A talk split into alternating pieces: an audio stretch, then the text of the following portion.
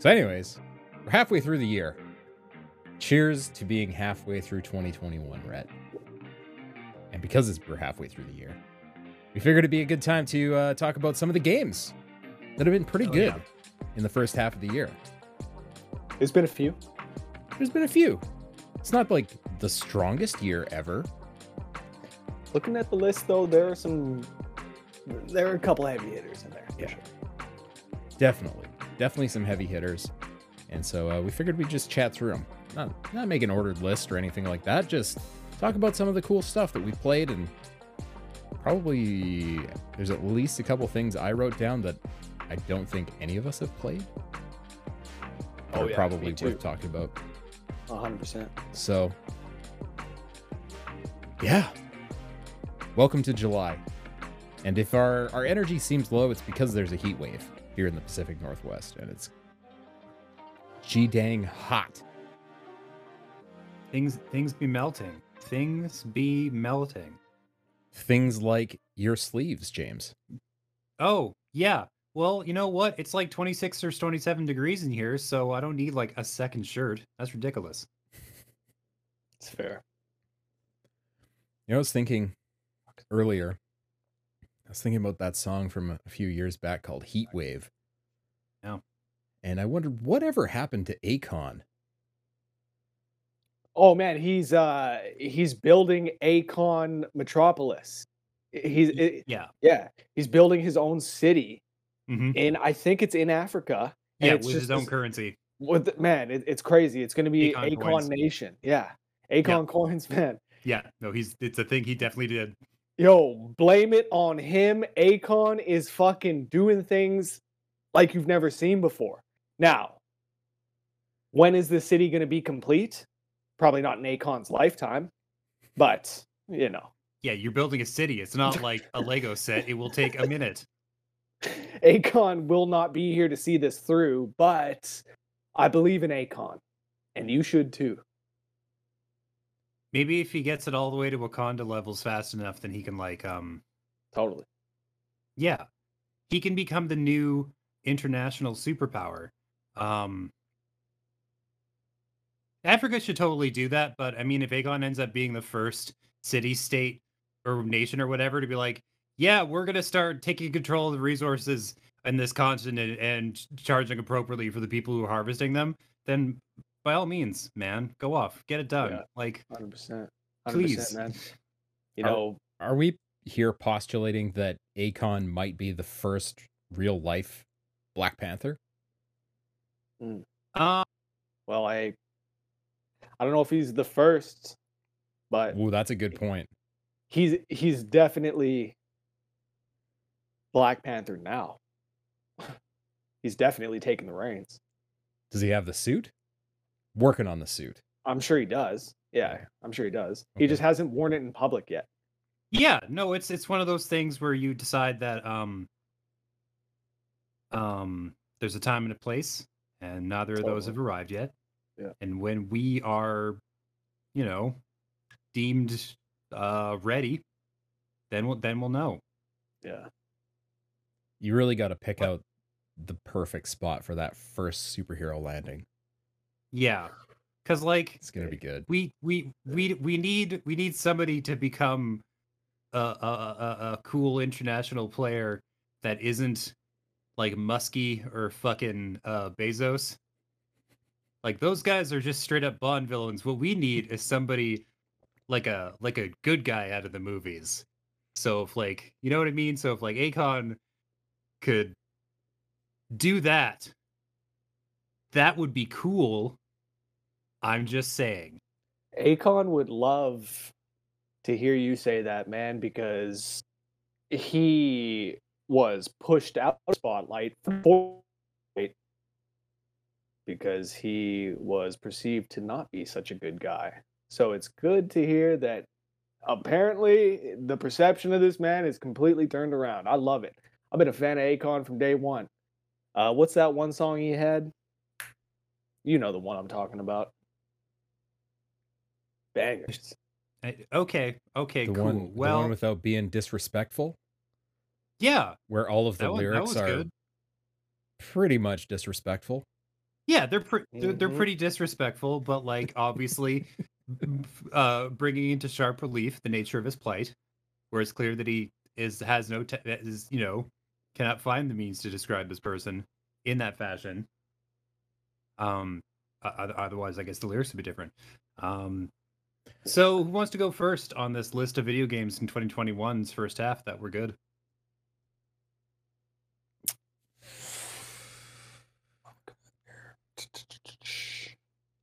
I mean, I can go first.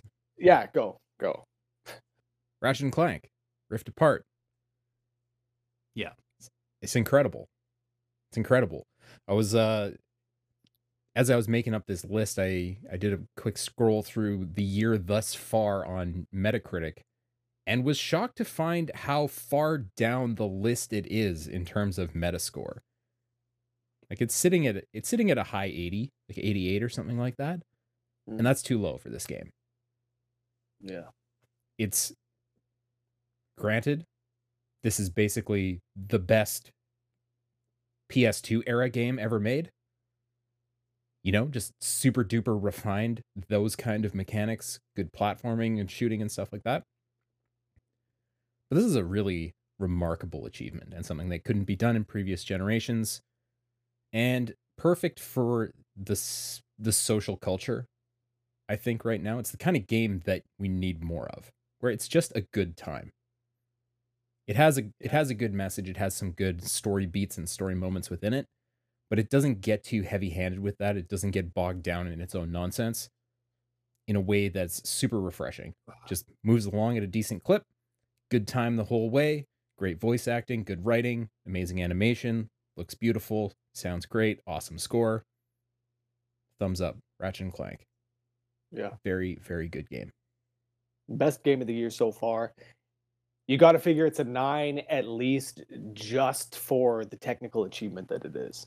Like you said, you know, it's like you really haven't seen a game doing what this is doing before. So it's cool. Arguably, it's about a 93 out of 100. Yeah. Is that the objective analysis based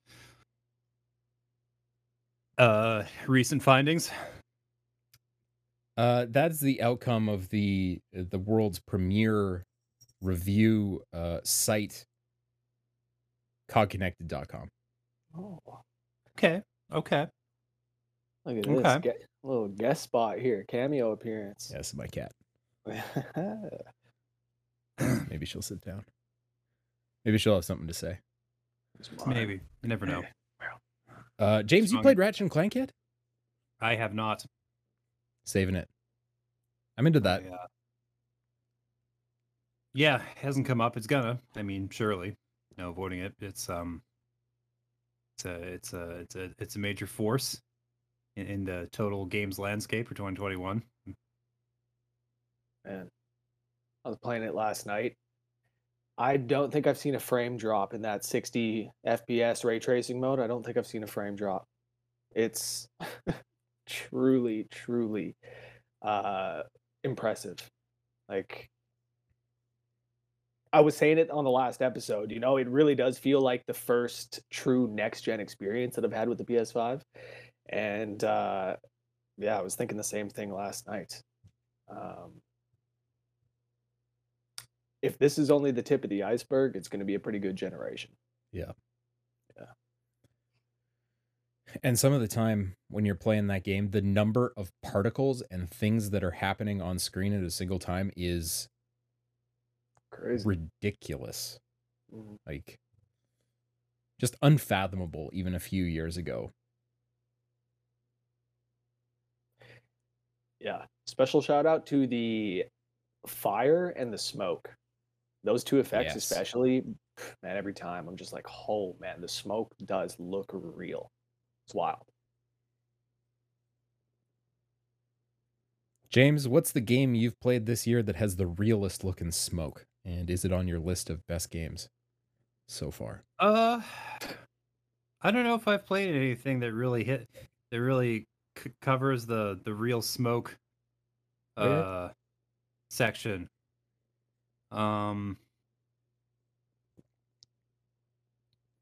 I could definitely talk about Loop Hero though. Hell yeah. Just one of those games that like kind of caught me by surprise. By when I say kinda, I mean completely. Like it completely caught me by surprise. I was blown away. I had no idea that this kind of thing was in store for me when I fired it up. It's ceaselessly compelling and like sad and weird and cool, and you're not gonna play a ton of stuff like it maybe ever in your life. Not exactly like it, at least. Like there's certain mechanical elements that really stand apart from the pack in a way that I wasn't anticipating. It's tough as nuts, but like it's doable. You can get in there. You can make it happen. You can make progress. You can, you can win this thing if you're clever and patient. I think most surprising to me is how much street cred it's built up. This game has quite a following now. Yeah. Well, there was a shocking amount of like strategy possible, because like, even though a lot of what happens to you is kind of out of your control, it's still like every piece of equipment you favor one over the other, or every stat you decide to build up, or every like placement of every object has a measurable impact on the outcome, like of the round or whatever. And it seems simple, but like truthfully, it would be difficult for two games to play out exactly the same way. Possibly impossible. And like, it is ostensibly an idle game where you're not engaged, but you're constantly engaged, or at least I was. Where like every second, every turn, every time I had the chance, I was like doing something. Placing something or switching equipment, or like devising strategy, or like that sort of thing. You're just always occupied, always busy. Really interestingly, anytime I've heard anyone talk about their experience playing this game, you included, James, even though there's not really a narrative, it's like the mechanics are deep enough and you're building your own experience in such a way that it's like you're kind of defining your own narrative as you go through it. Because even though you're talking about very mechanical things that are happening over the course of playing this game, it's like they have an emotional resonance in a way, which I find fascinating. Yeah. One of our other staff members pointed out that like the vampires, for example, they have their own kind of story to them, because when you first meet them, they're like starving and insane because of the fact that they haven't had any humans to eat because nothing exists. And so what'll happen functionally is that you will place them down beside a human village, and then they will turn everybody in that village, and then like two turns later, if you can survive the gauntlet that's created by the combination of the turned humans and the vampires, then their feeding time is done, and they're like, all right, we're good. We're chilled out, we're fine. And then the village kind of comes back a little bit, but like it's interesting. It's interesting. Every monster has like their own kind of backstory and their own way that they get involved with this world. Yeah, most of them are suffering kind of just like you are, and confused just like you are, and like not totally sure what the hell is happening and how they can deal with it. Nice. Good. And a good option for folks who aren't looking to spend a ton of money. So I think it's true. Pretty inexpensive, and something that you can effectively play forever if you want to. If you're so inclined. Rhett, what's up with you? What do you got on this list? Resident Evil 8. No doubt about it. That is a good fucking game. Probably my favorite Resident. I really did like 7 And I really like that RE2 remake, but man, the more I go back and the more I play Resident Evil 8, the more I really do think it might be my favorite one. Really? Yeah. Like, I really love all of the, like, set pieces that it has. I love the castle. I love, maybe the order. I kind of feel like maybe the castle should have been the last thing that you did in the game. Yeah. But everything that you go and do, it just, man, I feel like it calls back to Resident Evil 4 in all the right ways, but it still feels fresh. You know, it still feels like its own thing. Mm-hmm. The entire time I was like waiting for Leon to show up. I was waiting for something to like directly tie it to Resident Evil 4. Yeah. And it sure as hell tied into the series, like much more than 7 did, of course. So that like much appreciated.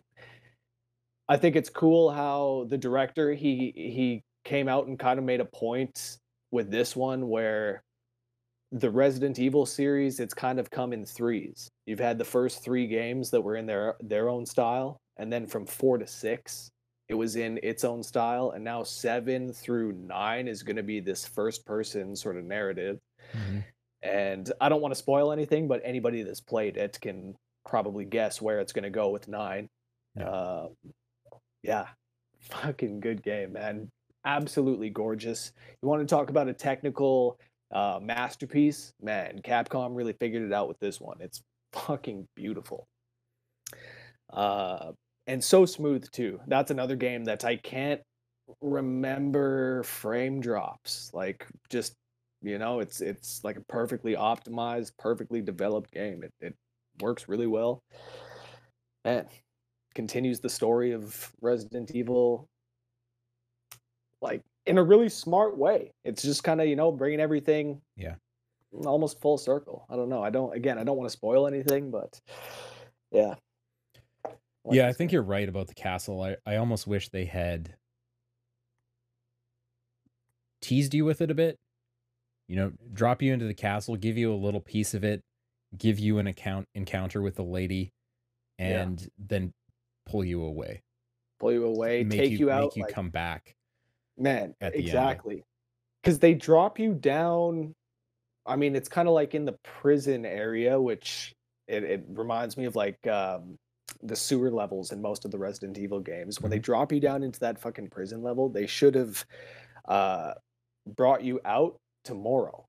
They should have brought you out to the swamp and then make you go through the swamp to the house to the castle back to Dimitrescu. Man, but either way, like that aside, it really does tick all the boxes. Especially once you beat the game, you know, if you enjoy what Resident Evil does when you beat the game and then you unlock New Game Plus and you unlock all the collectibles and everything in Mercenaries mode, if you enjoy that stuff, RE8 probably does it better than any of the other ones. So yeah, that's a good point. Replayability is off the charts with this one. Yeah, I think my personal feelings on it are a little bit skewed just by the fact that it's first person. I just naturally prefer the third person game, so, you know, give me 2 remake over this any day. Had they pulled the camera back, give you a little over the shoulder action, I'm with you. Like, oh man, this would be amazing. And I don't know why that is. They never wanted to give you Ethan. They never wanted to show you Ethan. You know, it was like they wanted you. They want you to feel like you're the character more than any other, I think. Hey, I haven't played these games, and so I'm coming from a pretty uninformed place. But isn't first person just like generally scarier?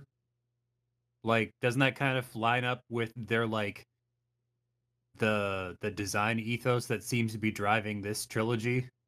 Yeah. Is that like, oh yeah, we did the crazy gunny action stuff, now we're gonna scare the shit right out of you? Absolutely.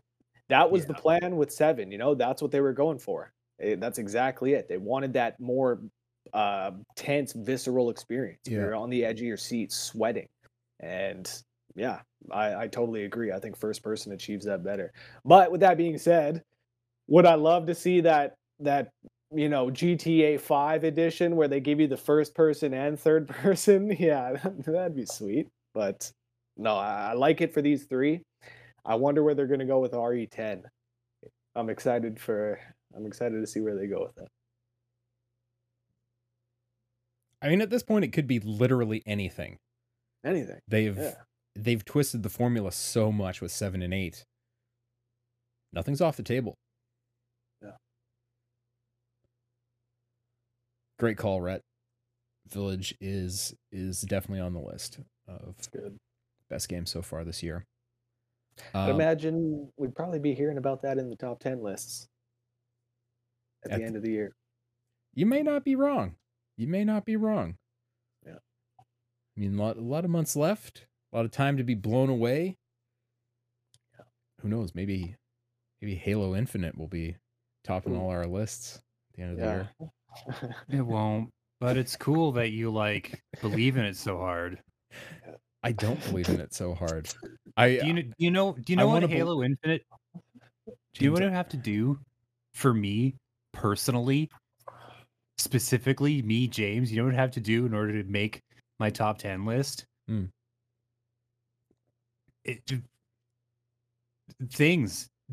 Dark and dirty things. I don't know, just crazy shit. It'd have to. It's true though. Yeah, I'd have to really blow my whole preconceived notion of Halo right out of the fucking water. Which it kind of seems like the last several games haven't really done, so it'd be weird for this one to do that. Oh no, man. The target of this game is to absolutely 100% confirm all your preconceived notions about the Halo franchise. I think that's their goal. But cool. I want to believe in magic. I want to believe that I can be surprised by this game. Love it. I don't think I will be. No. If it comes out and Paul, you say it's good, you say, man, this is actually fucking amazing, that is when I will go get a Series X. It hinges on that. Okay. Good to know. Good to know, man. Because you do have one. I do, yeah. Yeah, okay. Right. It's been really great for playing Fallout 4 at 60 frames a second. Yeah. I assume it would play Fallout 76 at 60 frames a second, so maybe I should try that. Nope, not until they release that next-gen update for it. Okay, well, fuck that then. Too bad, I guess. Anyways, I want to take this away from the big budget games for a minute, and talk about a little game called It Takes Two, which came out, I think it was March or April this year. And it's a little co-op platformer. And that might sound boring, but they put so much love and so much emphasis on the level design and the cooperation aspects of the actual mechanical workings of the game. It does some really, really interesting things. And some things that I wish it did better. It really leans hard into the story. And I don't think the story beats land that well, but on a mechanical level, it's a really great game, especially if you've got somebody that you want to play games with, but that doesn't necessarily love games. This is something you can play with somebody who's very much tangential to gaming and have a really good time. It's escaping me what games this team made before they made It Takes Two. A Way Out. That's the one. Which that's surprising to hear, because A Way Out, I thought that it was really well written. They did hit their story beats with that game. They did create a nice pace throughout it. And they made me want to replay it from the other perspective. It Takes Two. Did they hit that at least? So they nailed moments here and there where this should be a meaningful moment.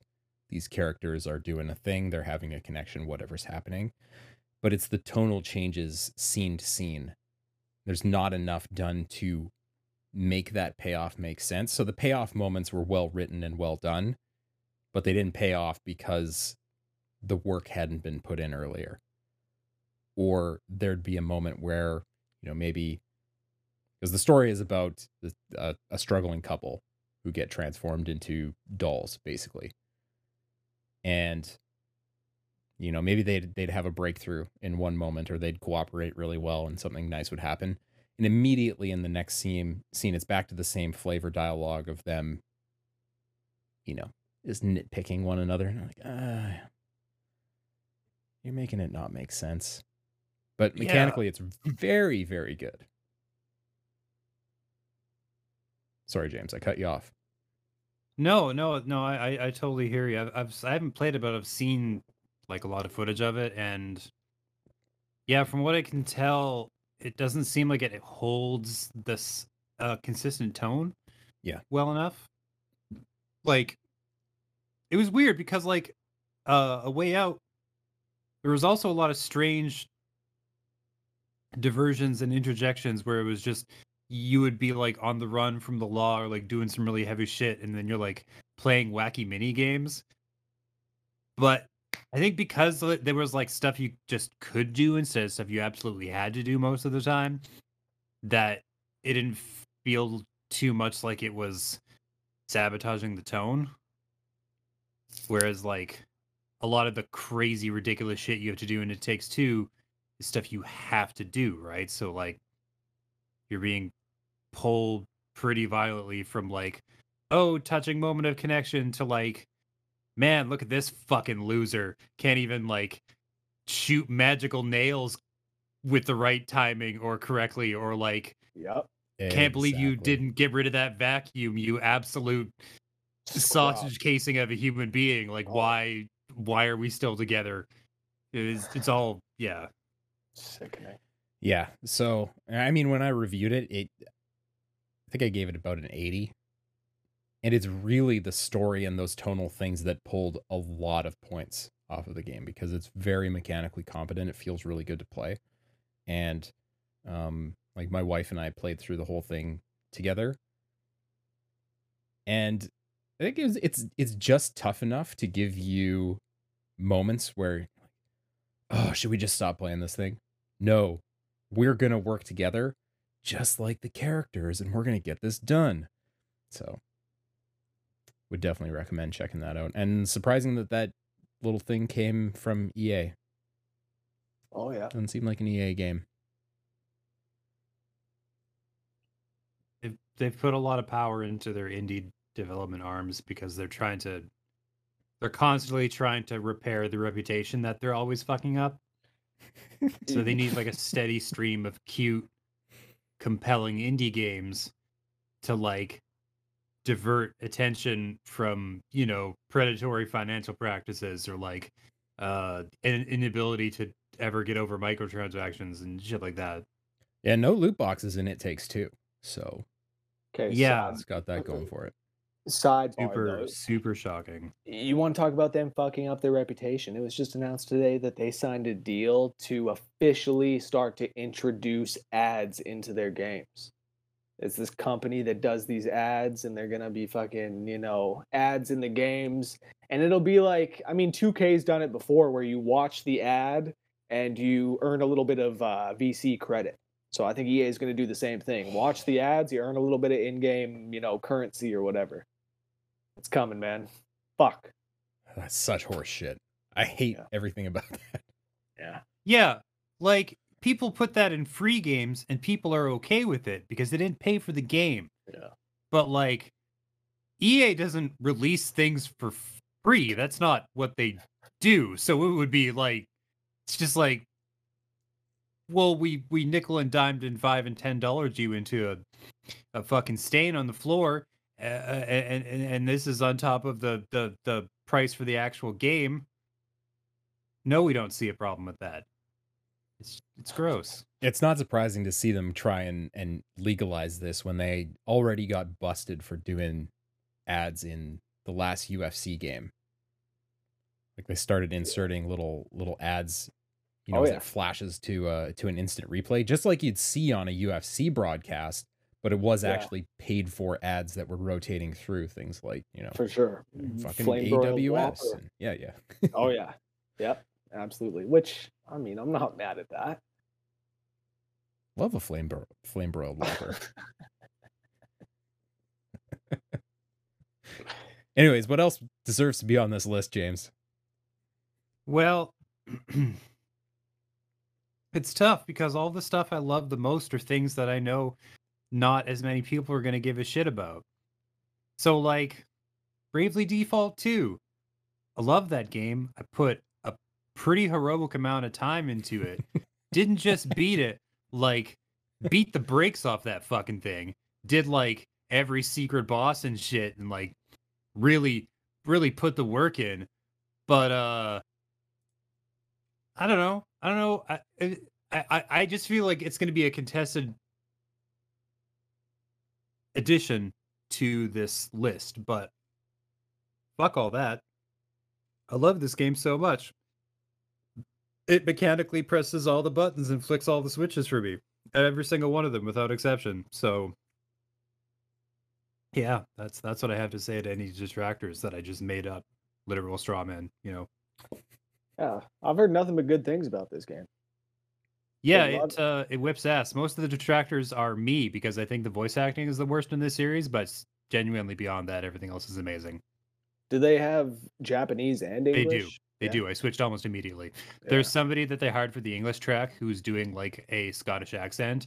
And I need you to understand, we'll advise this is when you are not Scottish. Like, it's just, not only can we tell, but we can't stop paying attention to it.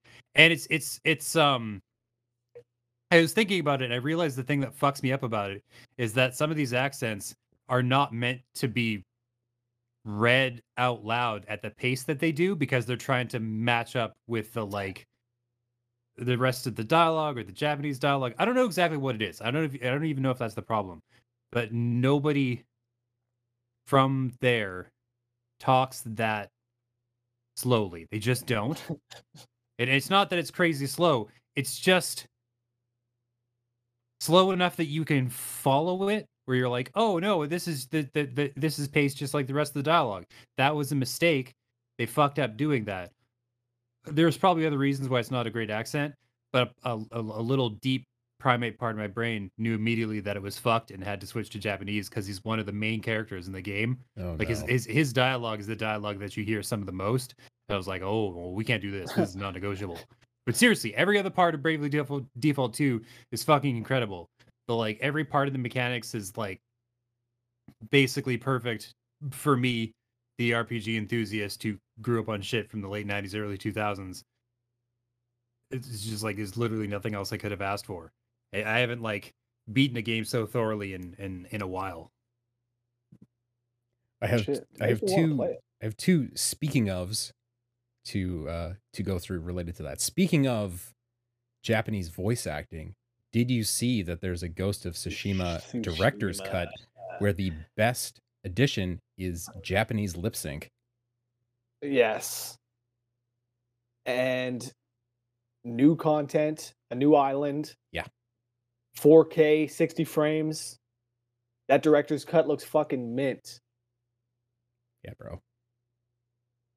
Yeah, maybe y'all will come and play some of that multiplayer with me now.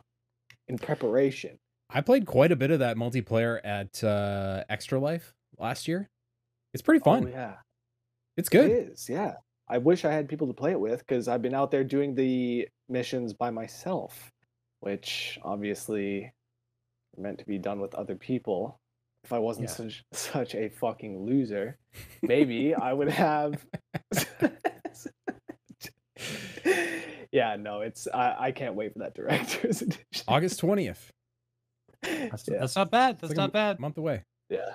Yeah. And my other speaking of was about RPGs in general. And James, did you see that they showed what the pixel remasters of Final Fantasy look like?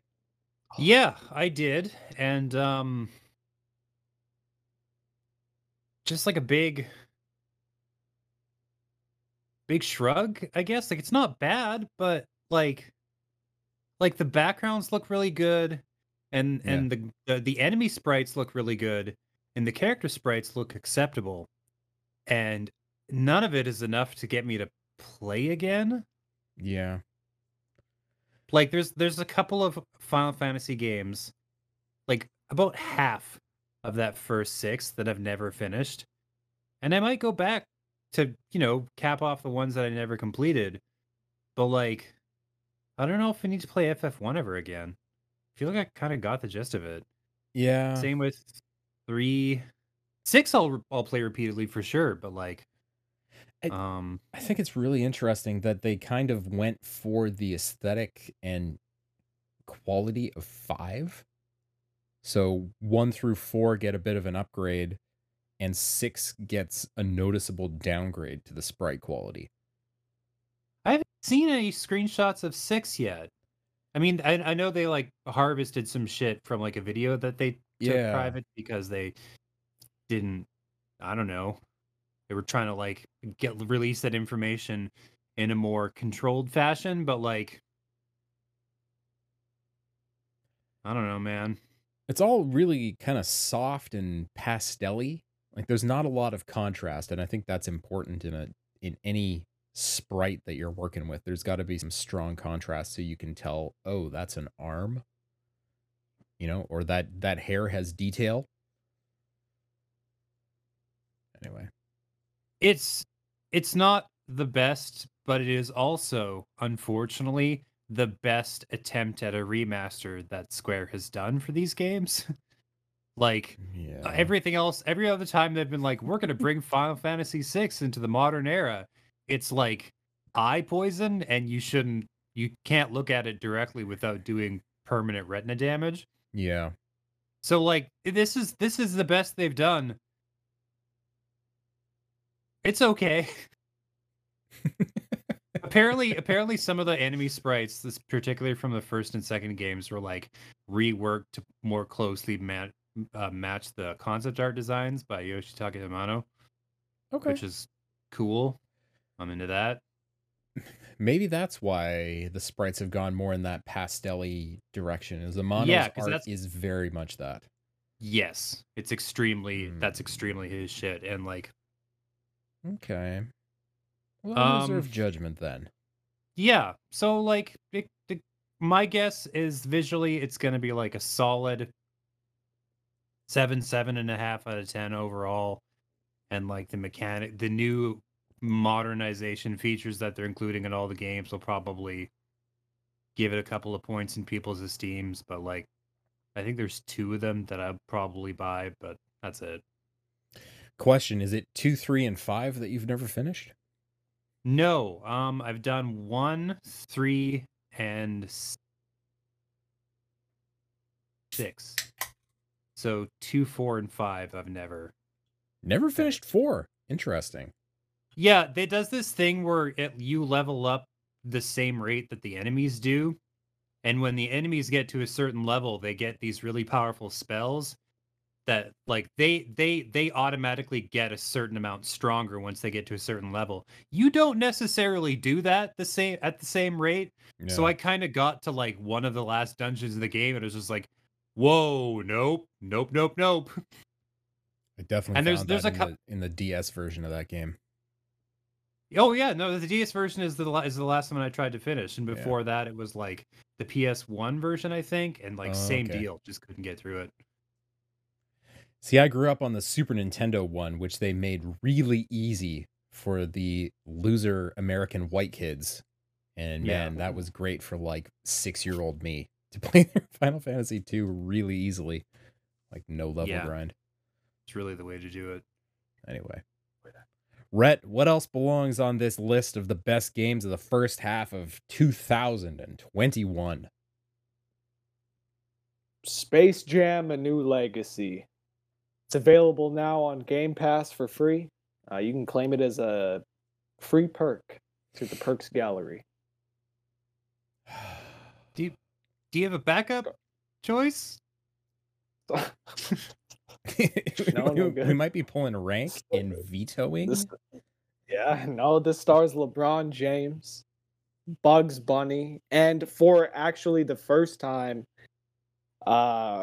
returning to the silver screen since her last role nearly 30 years ago, Lola Bunny will also be returning for this. Okay, but like, are you just extolling the virtues of a movie you haven't seen, or is this actually about a game you definitely haven't played? Definitely haven't played. I think it just went live. Okay. Sorry, I'm looking at the list. I gotta go. You were talking about Bravely Default. Games that, you know, you feel you may personally think are on this list. Man, I gotta go with MLB 21. Okay. I really do. I think it's certainly the best sports game to come out this year, because there really hasn't been anything else other than like Tour de France and come on. MLB 21, and for that matter, the show series. It's really been the best sports franchise for years. Easily. It best mimics, it best simulates the actual sport compared to any other sports game. I don't care what it is. UFC, because UFC is actually pretty decent at what it does. But team sports like Madden, FIFA, NHL, it is a better representation of the sport than all of those games. And 21, completely addicted to it. Yeah, you can see that they're starting to sort of drive the player towards the mode that the mode that best makes use of their microtransactions, I guess, is the nicest way to put it. But I mean, you really don't have to spend money on the game to enjoy it. You really don't. I've not spent a dime on any sort of like credits for the game, and my Diamond Dynasty team that they want you to spend money on, it's like all 99s across the board, you know. Now I've put probably, I don't know, 150 hours into it. Woo! Yeah, you know, I mean, you're playing baseball. The games take a while, you know, 9-inning games. I mean, maybe 150 is lofty, but definitely 100 plus. And yeah, I don't see myself slowing down. It's a great game. And if you enjoy sports games, if you enjoy games where you compete, I recommend checking out MLB, because my roommate, who really was not a fan of baseball until he picked up The Show, is addicted to it now, and he loves baseball, and he really got into it. So, man, it's great. It is a really solid simulation, and it balances the fun in there too, in a way that you don't really see too much in team sports games. I mean, there are definitely modes in other games that kind of capture the fun of the sport at the same time as simulation, but The Show has been doing a good job of that for years and years and years. Like, the core of it is just so solid, and it's nice to see it on Xbox this year, so it's open to a bigger audience, and more people can get exposure to the quality that PlayStation fans have been experiencing for the last, I don't know, 10 years or however long they've been making it. Truly, it's about time. And big ups to Microsoft for getting that shit on Game Pass. I think that that's also a pretty good story from the year, that a purely Sony studio developing this game was forced to put it on the Xbox on Game Pass for free day one. Fuck. No, it wasn't day one. Maybe I'm wrong about that, but either way, that's just a crazy story to me. That must cost bank. Yeah, absolutely. Big cash. Yeah. And I'm sure Sony happily accepted it too. Oh. Well, it was either that choice, or lose the license, right? It was like, So, we'll take the Game Pass cash for sure. Yeah. Sticking with the Sony narrative, I think Returnal should be on this list. Ooh. Yeah. Hey, cheers to them for that acquisition. Marquee? Housemarque. Is that what they're called? Housemarque. You were close. A couple drinks, eh? Yeah. Yeah, no, Returnal. Haven't played it, but I'm dying to. Looks beautiful. It's another one like Ratchet where it just looks so smooth, you know? The effects look like they really take advantage of the system, the hardware. Man, I really want to play that. I really love the use of the haptic controller in Returnal. All of the guns feel very different, and there's a lot of little touches that stand out, kind of in the same way that they did when I was playing Astro's Playroom. Things like the rain falling on Celine's helmet, or whatever's going on in the environment, you really do feel it in your hands. And it's something that's well integrated enough that you don't feel it as like, oh, that's cool, the controller's shaking, it's doing this effect thing. You definitely notice that at first, but after a couple of minutes, it's just part of the experience. It becomes a more fully featured experience because it's engaging more of your senses. There's sound and there's vibration coming from the controller that adds to the experience in a valuable way. And I think I mentioned this a few podcasts ago, but it is a roguelike, but it's the kind of roguelike that doesn't super piss you off, because it gives you just enough quality of life stuff that you can get back to that farthest area you've progressed to. So after you've completed a biome and you've beaten the boss of the biome, there's kind of a shortcut way to get through there without having to do the whole thing again to get to the next biome and the next biome and the next biome in an easy way. And you'll still run into runs where you get terrible drops and you get owned in 3 minutes. And hey, that's the game, baby. That's showbiz. But that's right. It is a super fun game. It's really, really well made. And Housemarque is an amazing pickup as a smaller studio. I'm excited to see what they can do with, a little bit of clout behind them. Yeah. Yeah. Shit. Put this game on sale. Yeah, right. I wouldn't be surprised to see it on PS Plus in a couple months. In the fall. Oh, nice. I could see it. Yeah. When they've got some more PS5s to ship and they can get them into more people's hands, they'll give us that Returnal for free. I can see it. James. Okay, so my next pick isn't actually on my list, it's on somebody else's list. But it's the one that I can't stop thinking about, so I gotta say it. And that's Bowser's Fury. Oh, all right. Yeah. It kind of snuck up on me a little bit, where I was like, I didn't have like super high expectations of it at first. But the more I played it, the more I realized that maybe this is the direction that Mario games need to go moving forward. Like, this is what they have to look like for the foreseeable future, because it's like this blend of open world exploration and stage-based play, but like the stages kind of blend perfectly seamlessly into the larger world. Like the little levels are built in this invisible fashion into the larger map. And I think it's just an evolution of that same idea that they were playing around with Mario Odyssey. And I feel like they've really tweaked the formula at this point.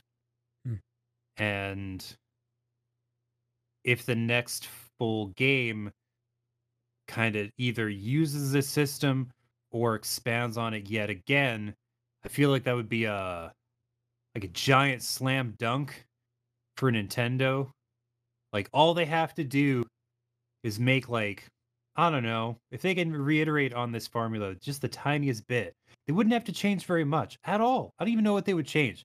It could be the design equivalent of a new coat of fucking paint, and it would absolutely crush. Like, people would be talking about this shit for like a decade when this hypothetical project comes out, because like it really seems like they're like barreling down on the perfect expression of this formula, where like the world map and the stages sort of like interplay and blend with one another perfectly, and you can go from like casual exploration and then just like playing around with the map to like doing a challenge, like completely seamless.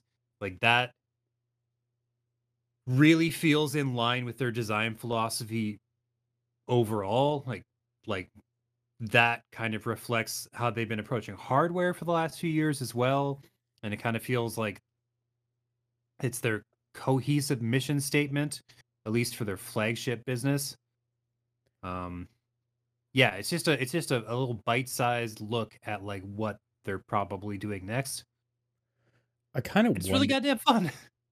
I mean, I kind of wonder if this expansion, for lack of a better word, came out of like an experiment. Yeah. Where they were going, what would open world Mario be like? We did Breath of the Wild. It's been super successful.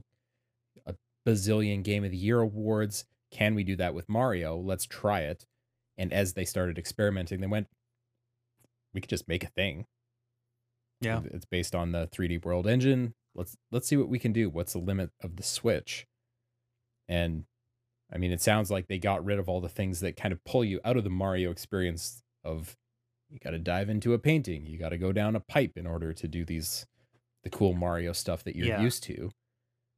Yeah. There's none of those barriers. That's amazing. And yeah, really promising for the future. You know, I could see something like that being the marquee launch title for a Switch 2. Yeah. It's interesting because like the openness of the design means that you can run into some weird unanticipated problems. Like Bowser exists as sort of a world event that activates more or less randomly. And like whenever he like wakes up and he's like, all right, I'm going to fuck with you and the whole map. And you're like, oh, okay, I guess I'm. And it's interesting because like sometimes his intervention can actually have a positive outcome, because you'll end up like he'll change the landscape of the levels to the point where you can reach something you couldn't previously. Like, that happens a couple of times. Interesting. And then sometimes he will just chuck a house-sized fireball at you and fuck your whole day up, you know. You can get one or the other. Classic. And yeah, you sort of feel the limits because it's just the one little world. But like, if you blew that up, it was like, oh, this is the lakes, but then you can like travel further to like, you know, the other standard biomes, desert, ice world, candy, crazy bullshit. It'd be like having the complete 3D representation of the maps from older games, but you could just kind of like wander around it. It sounds like my idea of a good time. Yeah, me too. One of my ideas of a good time, anyway. Yeah. No, it looks really fucking promising. Also, when I played it with because it's bundled with 3D World. And I hadn't really given that the time of day up until that point. So underrated. Nice. Yeah, no, it is underrated. I've heard it like lists of the best Mario games that exist, and I'm like, yeah, it's a goddamn good game. And I think 3D World is the perfect name for that game too, because it does feel very much like playing Super Mario World for whatever reason. I don't know. Good game. Yeah. Yeah. Great fucking game. Rhett, what else do you want to put on this list? Yeah, what the fuck am I looking at here? Hold on. What about... I don't know. New Pokemon Snap was pretty popular. Pretty popular. I don't know if I'd put it in the same category as these other games, but I don't know. It was... A lot of people were worried about, you know, it wouldn't really scratch that nostalgia box, that nostalgia tick, you know? But I think that a lot of people got it and they were like, damn, this is as fun as I remember it was. This is actually a cool concept. I was one of those people. I'm like, is this one of those games from the 90s that was good in the 90s, but now, you know, just riding it on rails and taking pictures of Pokemon, is that really going to be that engaging, that interesting? But man, it turns out it was. I played it. I put a few hours into it, and it was a lot more interesting than I thought it was going to be. Getting that perfect shot was much more interesting than I initially thought. I, as somebody that never played the original as well, yeah, I thought it was pretty cool. According to Metacritic, it is the 35th best Switch game of this year. Wow. Oh. That's interesting. Damn. It's not exactly a glowing review, but looking at the trailer, no. I mean, it's a beautiful looking game, and people who are interested in playing this thing, they already know what Pokemon Snap's all about. Man, exactly. Like it's about playing through these levels and, yeah, you know, being pointed in the exact perfect direction to watch that Pokemon doing that thing that's funny and whimsical and cute. Okay, but it's more than that. You don't just get pointed in there. Like, you know, you need to chuck the apples. You need to fucking flash the camera, you know? You need to fucking... What kind of game is this, Rhett? Yeah, you need to go through the levels at night, because obviously... Do you do all the flashing at night? Well, yeah, it's going to work at night. It's going to work during the day, you know, depending on the type of Pokemon. You know, you're not going to catch Hoot Hoot during the day. It's asleep in the tree. Yeah. You know? And you got to flash it good. Yeah. So... I see what you're saying. Yeah.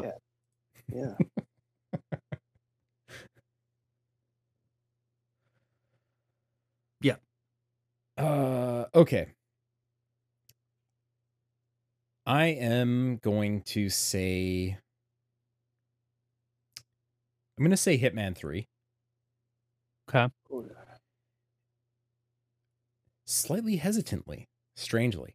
Because I love the Hitman games. Yeah, I was gonna say I'm surprised you didn't mention that one like second. Yeah.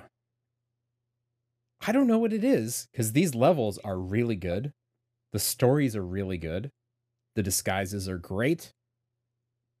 Gameplay is just as fun as it's ever been. For whatever reason, this Hitman game just has not stuck with me in the same way. I don't find myself firing it up and going, you know, to check out if there's an elusive target this month, or check out some of the escalation missions. And I don't know why that is. But that said, Hitman 3 is a really, really great experience.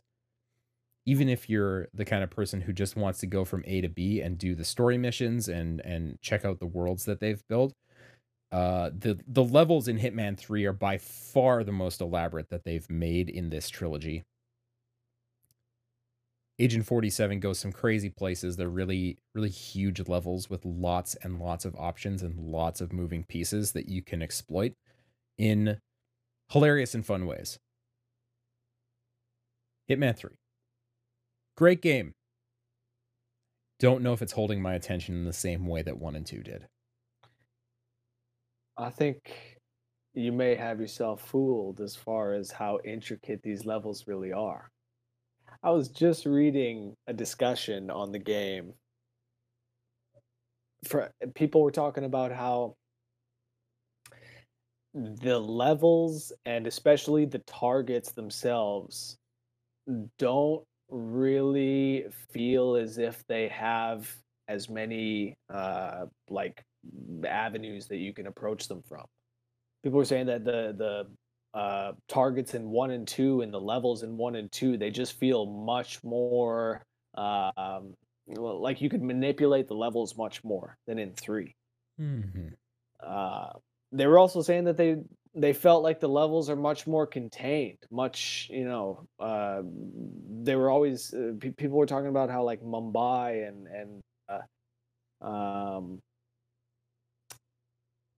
what's Marrakesh, the levels like that, like, there's nothing really like that, that are, like, these huge, sprawling levels that have what seem like, you know, an infinite amount of ways that you can tackle them. I don't know if I buy that. No? As Mumbai and Marrakesh and levels like that feel big, but they aren't necessarily full of opportunity. You know, the vast majority, especially in levels like Marrakesh, of the characters that you run into are not disguises you can steal, or they're not unique disguises. So I don't know if that holds water for me. Yeah, but disguises are for scrubs. Yeah, suit only. Suit only, dog. No kills. Suit only. Fiber wire. No kill. Yeah, well, no kills until you get to the target. Fiber wire only. Obviously. Suit only. You know. Yeah. Yeah, I mean that's all well and good. I mean, these games for me are about dealing with consequence. You know, 100%. Like, can I dress up as a fireman and sneak into this building as the fireman? Yeah. And kill the target with a fire axe? Like, can you do that? The answer is yeah, you can do that. And it's about getting to that point where you're in a position to make it happen, and then dealing with the fallout when it doesn't work exactly as planned. And I think the Hitman 3 levels are very conducive to that kind of play, especially levels like the Vineyard and I forget what the city's called, but the Chinese city with the base underground. There's a million options in those places. So I would challenge anybody who's having those discussions to get good. Yeah, Hitman. You know what I'm saying? I could pass the information along. Super convincing. If you like. Yeah, please. Yep. If you want to fucking... Let's open a can of worms, Rhett. I'm down. But yeah, I think Hitman's it's an extremely well-made game, especially on the new consoles. The technical chops are really on point. It's super sharp. Like, it's not the most amazing looking textures and the most amazing looking character models you've ever seen. It's very much like the PS4 and Xbox One versions. Never has, but it's so crisp and it runs really, really well. Love it. Love Hitman. Anyway, I'll digress.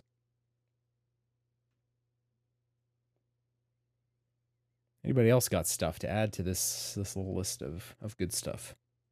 The last one I would consider would be I think Cyber Shadow. Oh, okay. 'Cause like it's kind of another one of those like personal picks where it's like I liked it maybe more than everybody liked it, but I've seen a whole bunch of games try to do that, like, we want to be just like Ninja Gaiden thing. But it really pulls it off, you know, like it really, really brings it home, really like makes it happen. Kind of Because it's got to be tough as fuck, right, to be a Ninja Gaiden clone, but it should still be approachable because it's like 2021, and maybe we don't want to deal with like Nintendo hard in that exact fashion in the 21st century. Maybe we can, you know, move past that. So, and the pixel art is exceptional, and it's really good. The controls are crazy tight, crazy responsive, super well crafted. Like, it's insane the boss fights you will survive, even though it will seem like you couldn't possibly right up until the moment you do. But you always pull through in the end. Put it in the time. Yeah, we talked about this before, James, that the level design in this game is really well done in that it makes you feel like, yes, that next checkpoint is achievable. This one part feels impossible on this first time, but I can see that checkpoint over there, and I'm making incremental progress every time to get to that spot. And I think, I mean, that's something that's obviously missing from old Ninja Gaiden games and things like that, because they just didn't have the memory to do such things. But it was just not something you had access to. Exactly. Just like you tried, you died, and then you were done. Gosh, I'm sorry. Yeah, it makes these kind of games feel approachable, I guess is what I'm saying. Yeah, and it's got a fucking banger of a soundtrack. Yes, so good.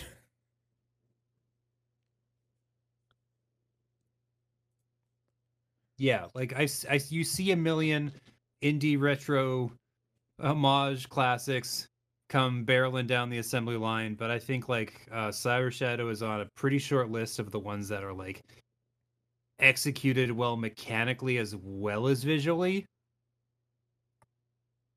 Not only does it look and sound cool, but it also plays excellent. Yeah, and you can't always close that gap with these retro homage titles, and it's amazing that they were able to do that. Also, the team is crazy small. Like I think the developer, like Mechanical Head, I think they're called, is like a dude. And there was like a small team that helped with like getting it publisher ready, but that was it, really. Well, only like one guy, Vert, doing the music, so like pretty small team. Yep, on the Yacht Club Games site, the developer is listed as Mechanical Head Studios, but also lists the singular name of the dude. Yeah, the dude of that studio, just the one guy. Arn Hunziker? Probably butchering that, but anyways. It's a great game. It's on Game Pass too, if you got Game Pass. Eh? My favorite developer. Rhett, you got any more games to add to this list? Yeah, I got one. Actually, no, two now. All right, let's hear them. Monster Hunter Rise. Okay, now that was a sweet game, okay. Real sweet. Okay, now I guess the embargo lifts tomorrow, but Monster Hunter Stories 2. Wings of Ruin. Man, if you're a fan of Pokemon, you owe it to yourself to go and play this game. It's doing Pokemon better than Pokemon. It's crazy. It's this big open world. Yeah, I didn't even realize I wanted it until Trevor was like, yo, you did the Monster Hunter Rise review. Do you want this one? I didn't even realize it was this sweet. I think it might be my favorite Monster Hunter game. And not that I've been, you know, a long-standing fan of the series. Played a little bit of World, Rise I got into. But this is fucking sweet. It's this turn-based game that's all about, like, hatching these monsters and, I guess, like, cross-breeding them eventually. And then you're fucking going through this massive open world that's kind of like Breath of the Wild. Like, it's certainly not optimized like Breath of the Wild is, but it runs on the RE engine, not as well as Monster Hunter Rise, but it like does the job. It pretty much stays, you know, at 30 FPS. It's really, really good. I'm really addicted to it. And yeah, if you were unsatisfied with Sword and Shield, if you've been unsatisfied with Pokemon for a long time, like a lot of people have, you owe it to yourself to check out this game. It's really fucking good. The story is good. It's well animated. It feels like you're playing through like a, you know, a fucking a good anime, you know. It's nice. And they really tried to make it look like Breath of the Wild, didn't they? Man, which, you know, if you're on the Switch, that's not a bad game to aspire to be, you know? Sure. Yeah. Again, it definitely does not run as well. I'm hoping that they will patch it a couple times, and especially in the home areas, it really does dip. But it's been nothing that's taken away from my experience with it. The battles are fun. They work on this kind of rock, paper, scissors system where you have these power, technical, or speed attacks, and like power beats technical beats speed beats power. So you're kind of trying to figure out what the opponent's going to throw at you while you throw the right thing, and hopefully you can figure out not only which weapon you're going to need, but which of your monsters in your party is going to be best suited to like the next incoming attack. It works a little bit faster than Pokemon does, where you can switch your monsters and then attack immediately. Same thing with your weapons. So it's again, it works kind of faster than Pokemon does, but it's very, very similar. It's very, very similar. Maybe not as deep, because Pokemon's had, you know, generations of entries, and it's refined its systems, and it's introduced, 17 different types or whatever the fuck it is. But, you know, I think that almost works in Monster Hunter's benefit, where it just feels a little bit tighter. You don't feel as overwhelmed going into it. And, man, I'm so surprised by this game. I'm fucking so addicted to it.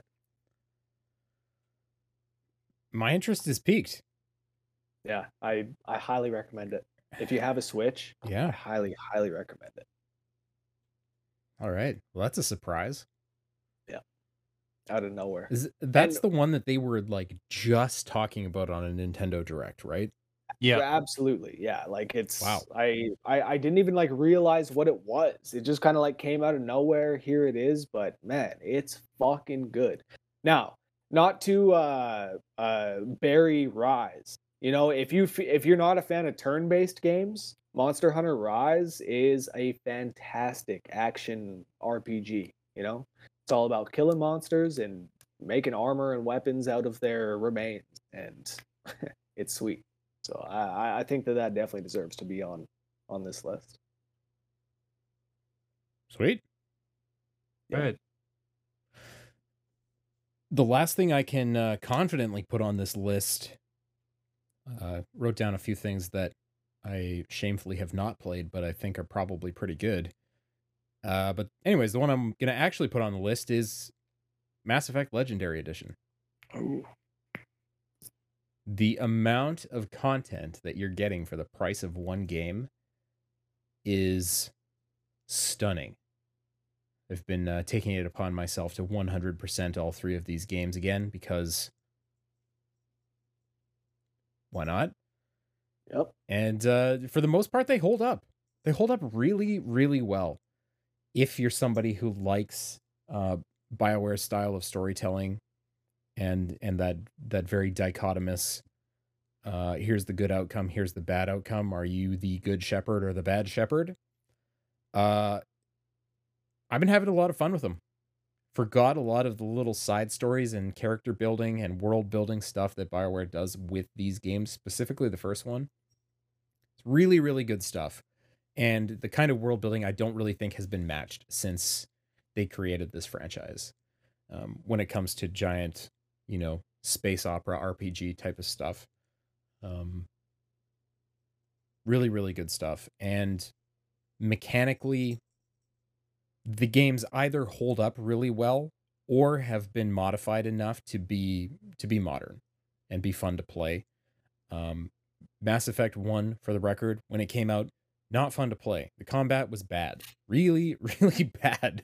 Like, they had no idea what they were doing with these games. They changed all that. It's very much more a direct combat experience if you want it to be that.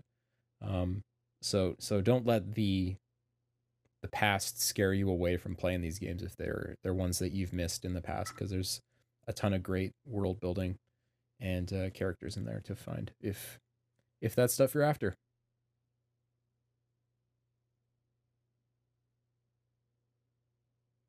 Okay, that sounds like an excellent final entry to the list. Yeah. And just to touch on the other ones that I wrote down that I think are worth talking about, but I don't think any of us have actually played. The first one would be Guilty Gear Strive. Yeah. What the hell is that? It's Guilty Gear games are just like these sweet 2D anime style fighters that like specialize in going way over the top right for the beginning. Super fast paced, pretty approachable. Excellent games, generally speaking. And look incredible. This one in particular is fucking sharp as hell. Jazz reviewed it for the site, really loved it. And yeah, I mean, I love the last Arc System Works game I played, which was Dragon Ball FighterZ. Yeah, so that was really good. If Guilty Gear is anything like that, definitely worth taking a look at, worth playing.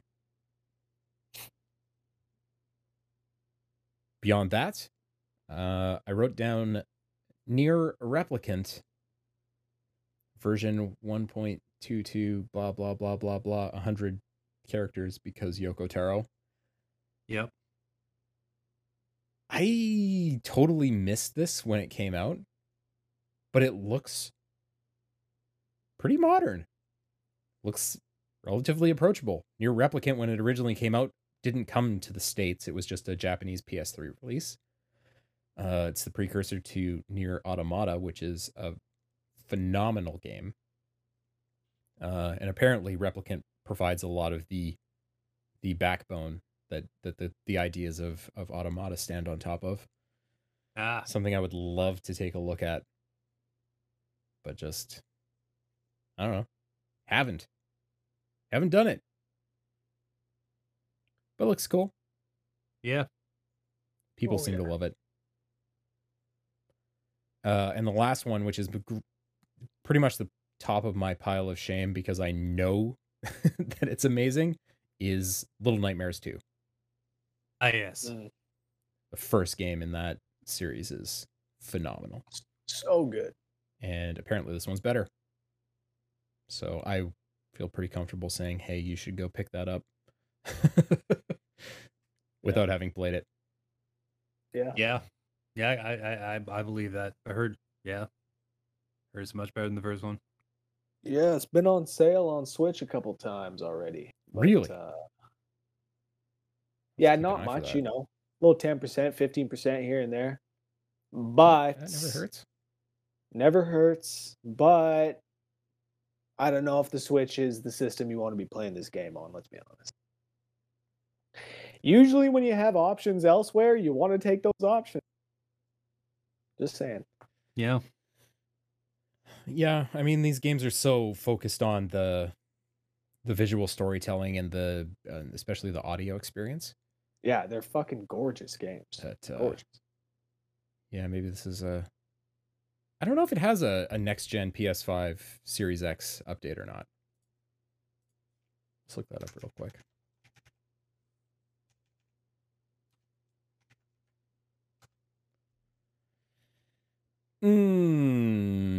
It says soon. Okay. Well, maybe I'll get it when that update comes up. It'll get a free upgrade on the PS5 in 2021.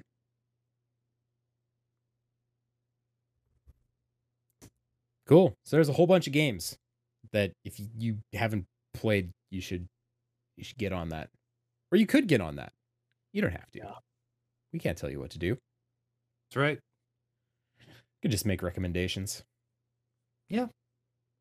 Yeah, but just fucking do it.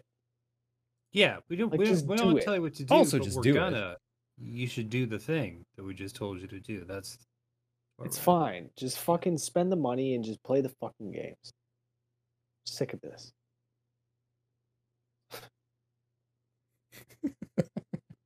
It's real Rio Sunshine there, Rhett. God, by golly, geez, heck, Jesus gosh, Christ! I mean, what the fuck are we doing here? Like, what?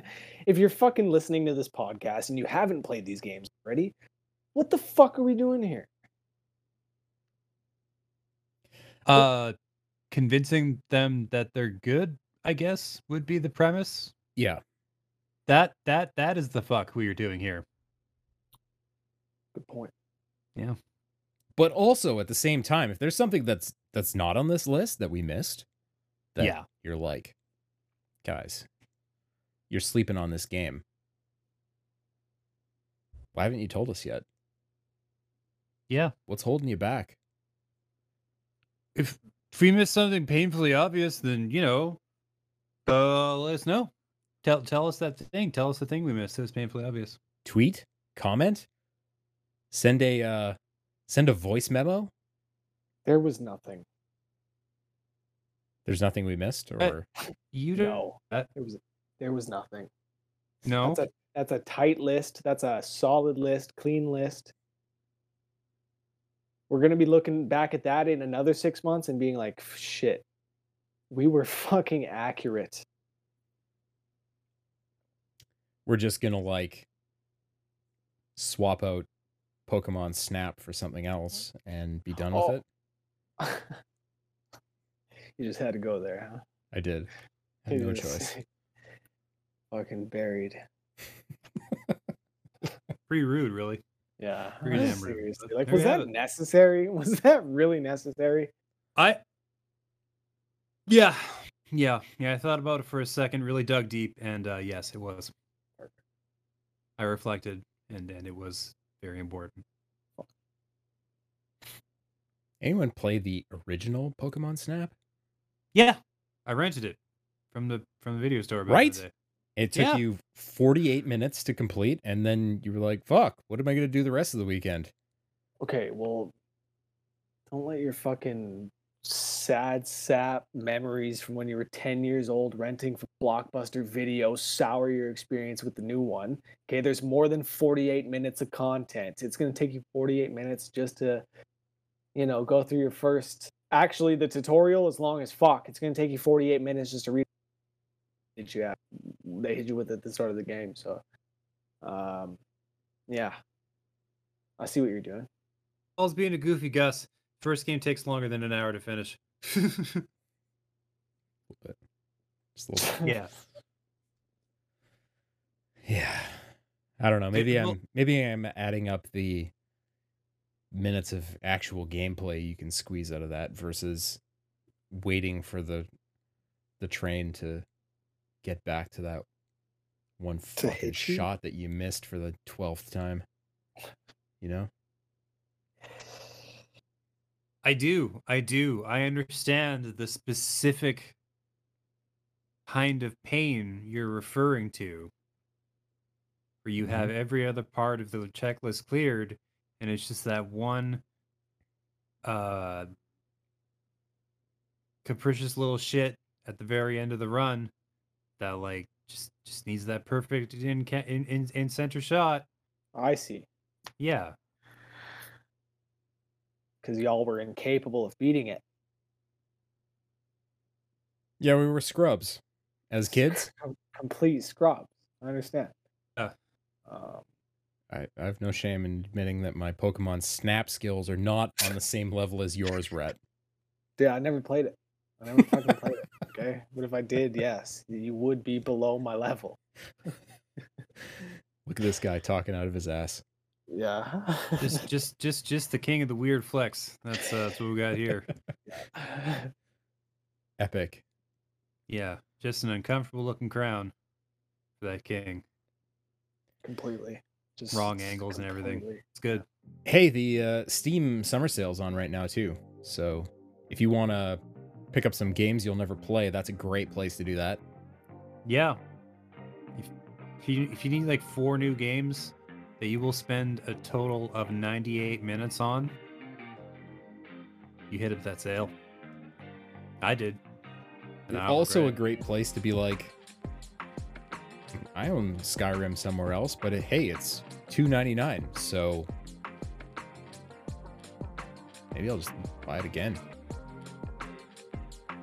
I have only ever bought Skyrim once, and I feel real fucking good about that. And what platform did you pick, James? PC. Of course. So I never had to buy it again. It's just, it's good to go. You ever dabbled in the mod scene? Takes the patience I don't possess. So no. Yeah. I think my my experience with Skyrim lately, or at least in the last few years, has been pretty much me going to a mod site and downloading a bunch of mods and installing said mods to see if I can get the game running. And then being so exhausted that I don't want to play it. Yeah. So there are definitely people who still fire it up and still go back. Still people want to make another stealth archer, you know, because apparently that's the only class and everything else is just you kidding yourself and delaying making a stealth archer. Actually, though. Yeah. Actually, though. This time, I'm gonna be a mage. Yeah, no, you're not. You're gonna be a mage with a bow in your inventory, and then the next minute, oh shit, you're a stealth archer now. How did this happen? Well, if I crouch, I'm gonna get a damage bonus. Shit, I'm a stealth archer. That's right. Anyways, this has been the Skyrim Minute. Thank you very much for listening and for watching, everybody. This is Press X Podcast. A podcast from your friends at CogConnected. My name's Paul. That's been James and Rhett alongside me, as always, talking about the best games of 2021 so far. If you liked what you heard, you liked what you saw, hit that thumbs up, hit that subscribe button, click the bell if there is one, click a heart, leave a comment. Whatever the thing to do is on the platform you're watching or listening to this on, do that thing. We'd love it. And in the meantime, between now and the next time you hear from us, check out CogConnected.com on the internet, on the YouTube, on the Twitter, on the Facebook, all that stuff, Instagram, all the places. Keep up to date on the latest and greatest gaming news, reviews, previews, features, all the stuff. So until the next time we talk to you, take care of yourselves, take care of each other, and we will see you next time. Bye, everybody. Bye-bye.